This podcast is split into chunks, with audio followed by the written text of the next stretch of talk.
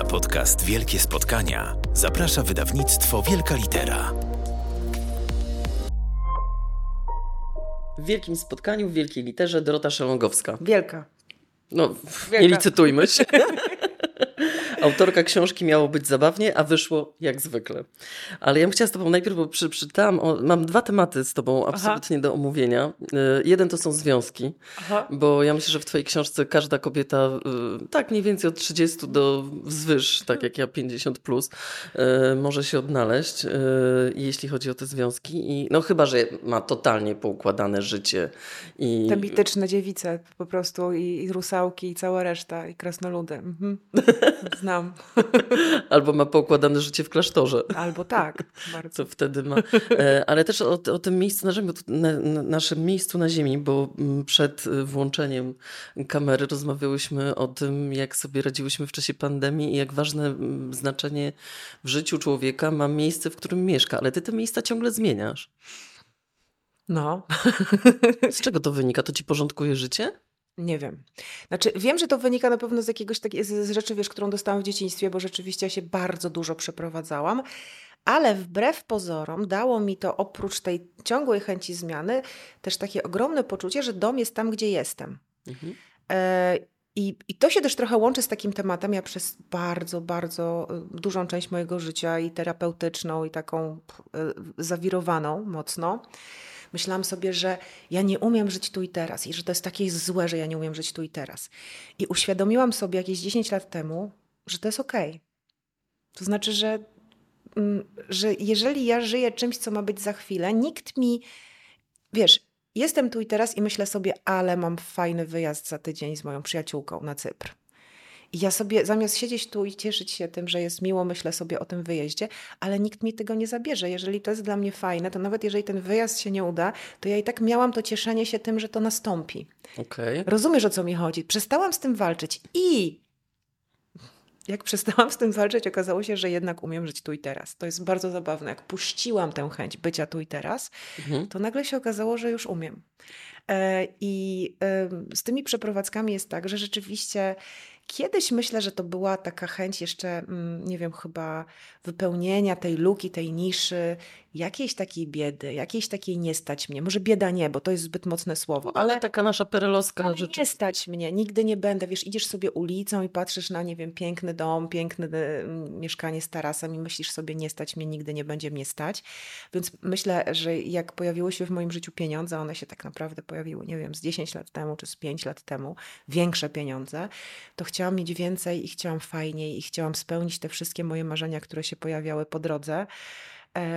A potem doszłam do takiego momentu, że zaczęłam chcieć mieć mniej.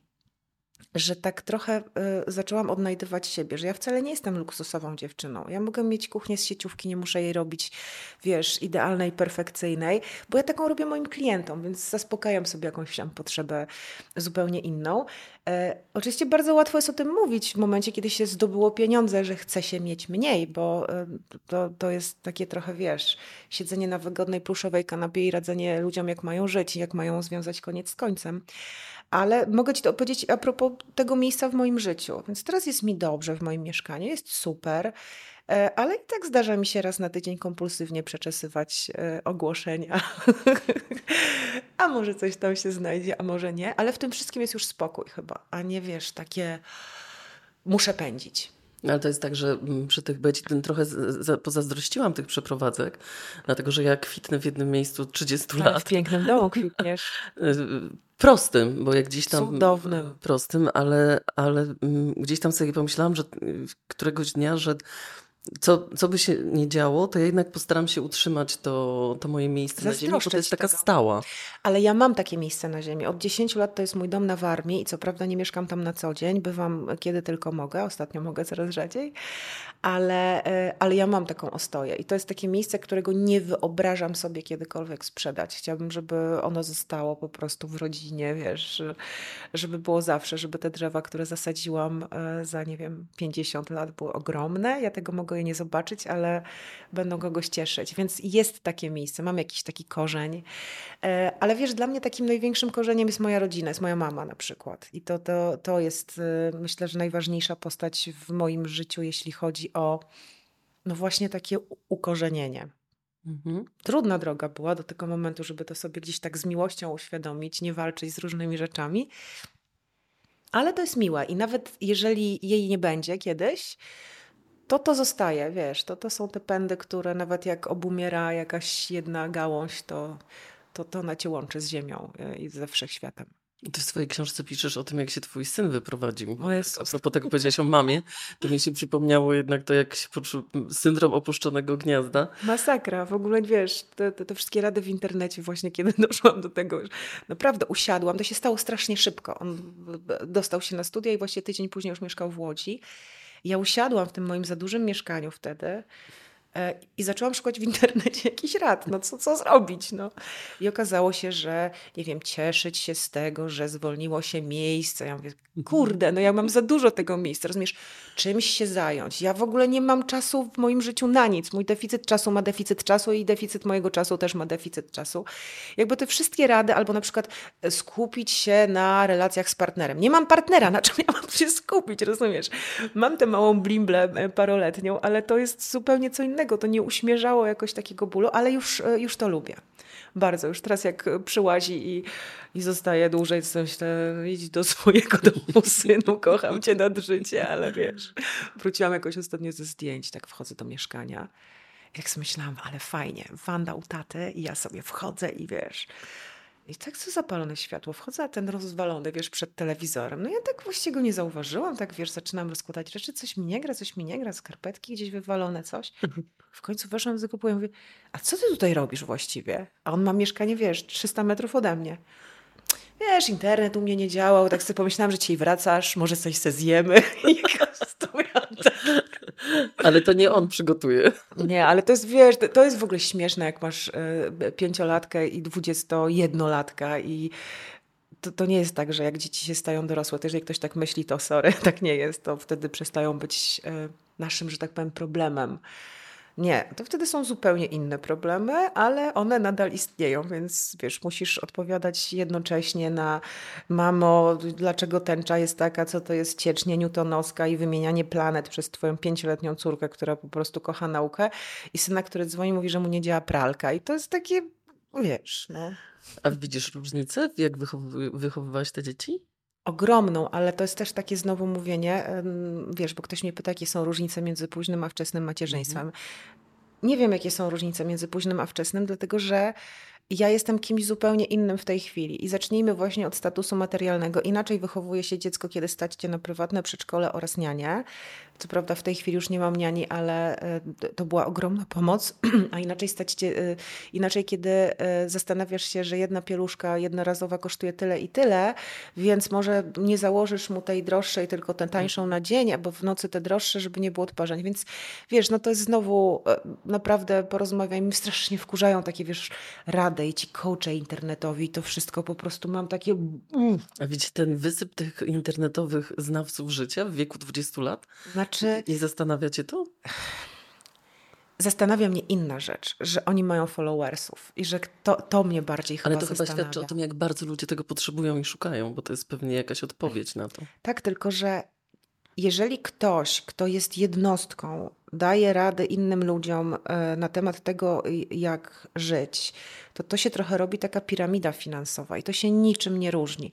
Bo tak, ten facet tą drogą, czy ta dziewczyna tą drogą osiągnęła wielkie pieniądze, ale osiągnęła je na tym, że pieprzy farmazony, wiesz, tym ludziom, którzy właśnie to kupują. Więc no, a piramida finansowa polega na tym, że niestety ten czubeczek jest bardzo cieniutki i ta jedna osoba zgarnia, um, zgarnia wszystko. Więc to mam takie poczucie za każdym razem, jak patrzę.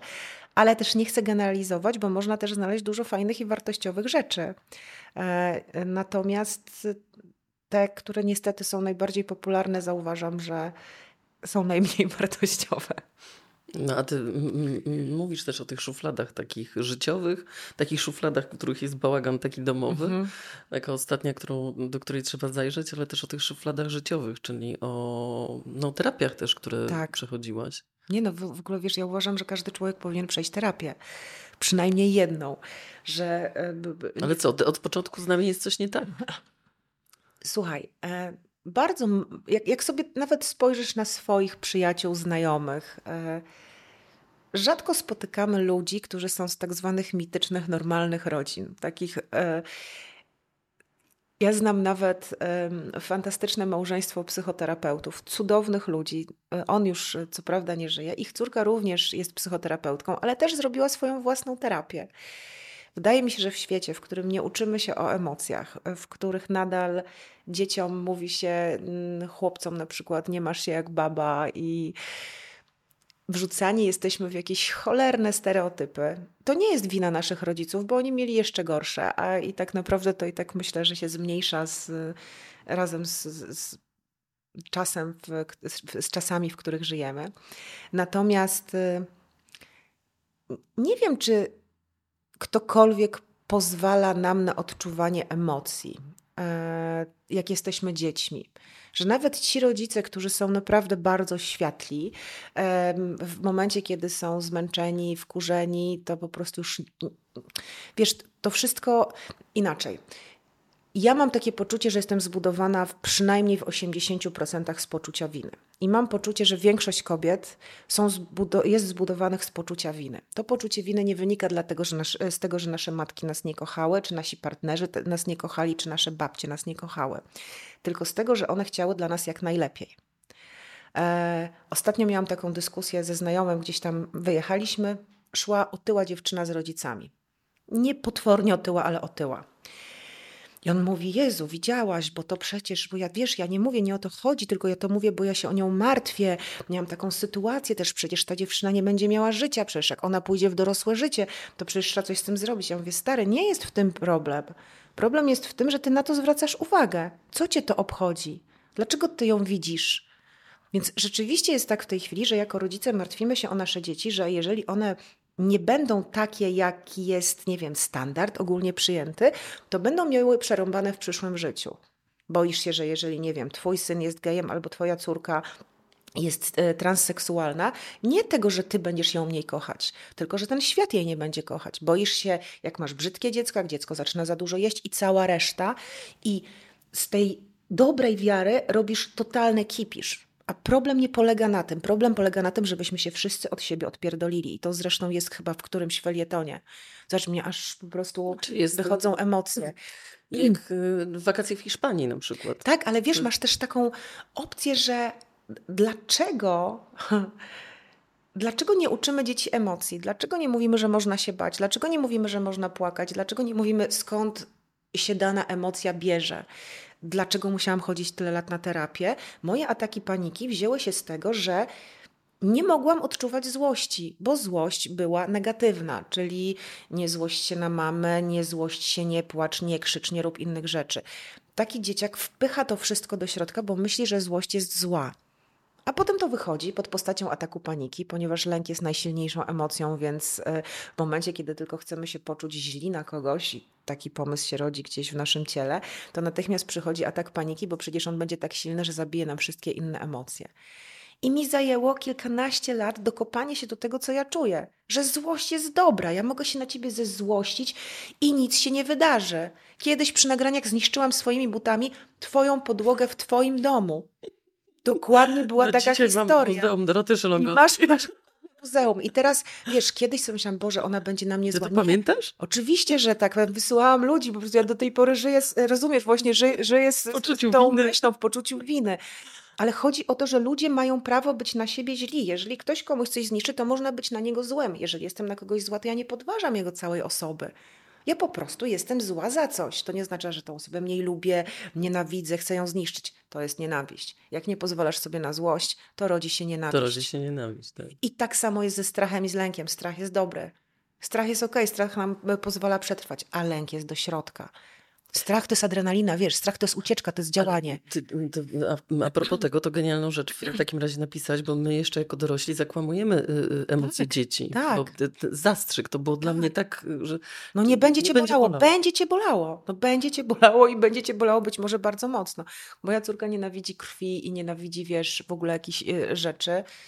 idziemy do dentysty, ona siedzi, siedzi obok i ona, ale mamo, ja się boję, że cię będzie bolało. Ja mówię, no słuchaj, no będzie mnie bolało, ale ja jestem z tym okej, okay. No zobacz, siadam tutaj i ona siedzi, wiesz, obserwuje to wszystko, ale właśnie dlatego, że ona się boi, biorę ją do dentysty, żeby zobaczyła, że może boleć, a potem przestaje boleć. My próbujemy chronić. Idę z Wandą i z przyjaciółmi na plaży, leży martwy krab. Wanda mówi, o, martwy krab.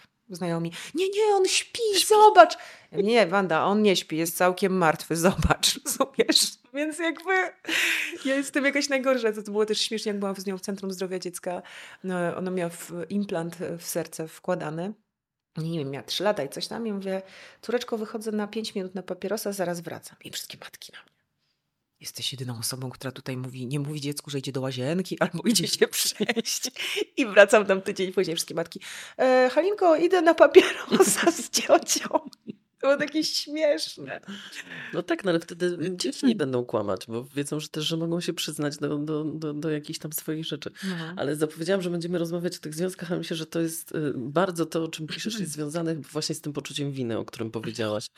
Że... Yy, Że ty, ty mówisz o nich toksycznie, ja myślę, że to są narcyzi, ale nie narcyzi, taka, y, y, taka jednostka, co to lubi oglądać się, przyglądać się w lustrze, nie, nie, to jest zupełnie... ale to jest narcyz, to jest właśnie osoba, która przyciąga bardzo empatyczne osoby, bo on wie, kogo może y, y, y, wykorzystać do swoich celów. A ja w ogóle się nie czuję wykorzystana, po prostu ja, to jest, widzisz, to jest kolejna rzecz.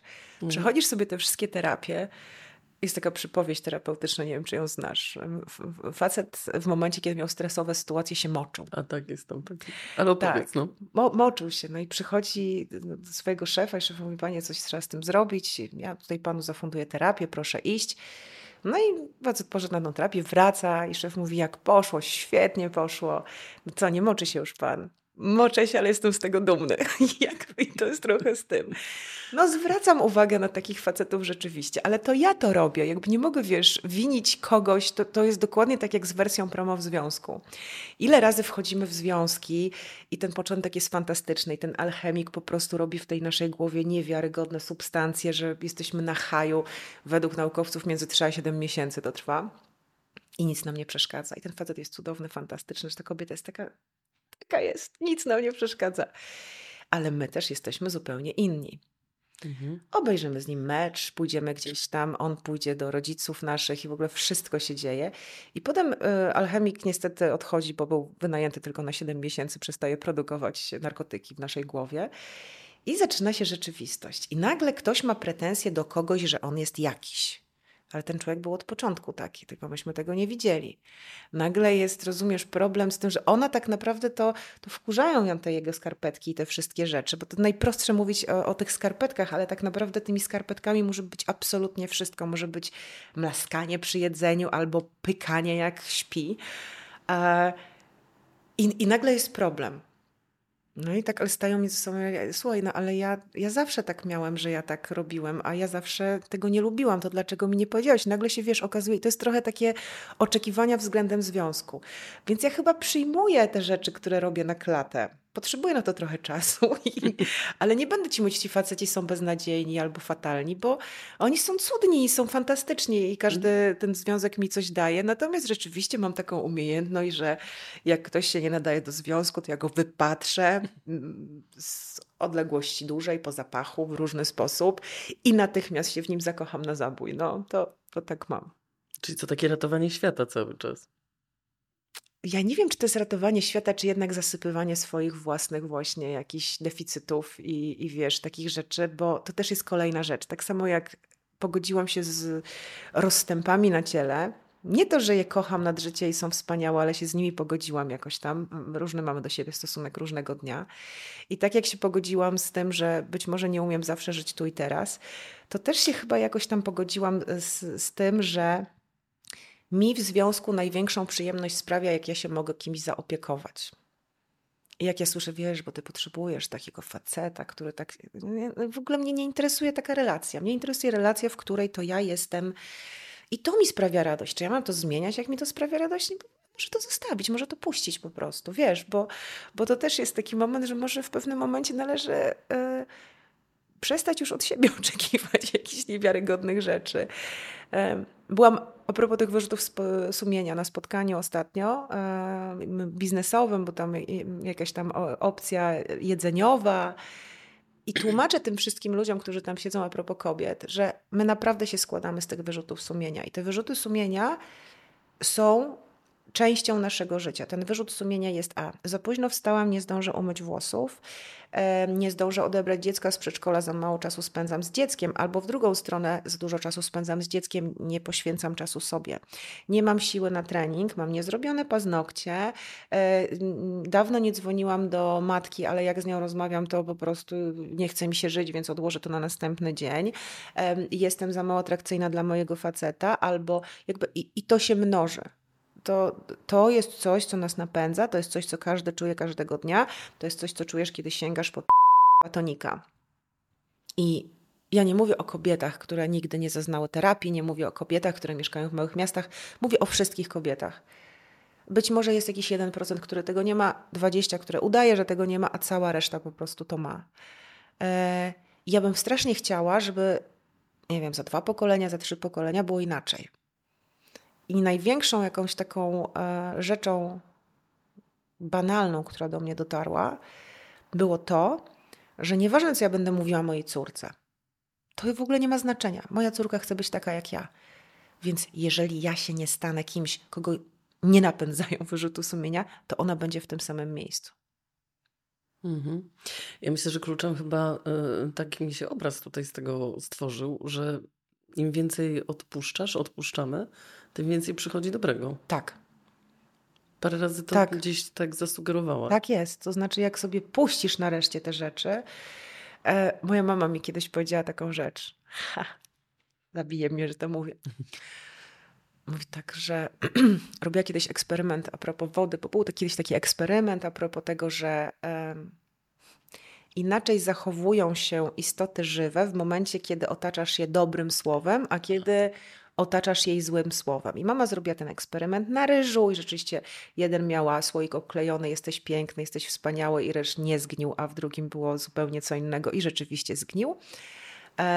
I mama powiedziała, że kiedyś siebie samą też zaczęła obklejać dobrymi rzeczami, że wszystko się w jej życiu i że wszystko się w jej życiu zmieniło. I rzeczywiście tak jest, że mimo tego, że nie praktykuję chyba żadnych e, filozofii e, i, i, i żadnych e, dobrodziejstw wynikających na przykład z, no, z, z, z innych religii, które sprawiają, że nie wiem, możemy medytować w taki, a nie w inny sposób, czy afirmować, czy robić inne rzeczy, to na przykład czasami jak się kładę spać, to sobie leżę i sobie myślę: jestem z ciebie dumna, jesteś super, jesteś fantastyczna. Powtarzam to sobie pięć razy i zasypiam. I to jest rzeczywiście bardzo przyjemne. Natomiast widzisz, no nie zrobiłabym z tego rolki na Instagram i nie powiedziała ludziom: jeżeli chcecie dobrze żyć, połóżcie się wieczorem, weźcie głęboki oddech. Nie, tr- trzeba walczyć o to swoje szczęście, rozumiesz? A jeżeli do tego sobie jeszcze powiesz coś miłego, to jest ekstra, tak myślę. A jeśli chcecie dobrze spędzić chwilę przed snem, to poczytajcie książkę Doroty i to, to na pewno w rolce można powiedzieć. Można. Dziękujemy bardzo. Bardzo dziękujemy. Podcast Wielkie Spotkania znajdziecie na naszej stronie wielkalitera kropka pe el, Spotify, Google Podcast i Apple Podcast.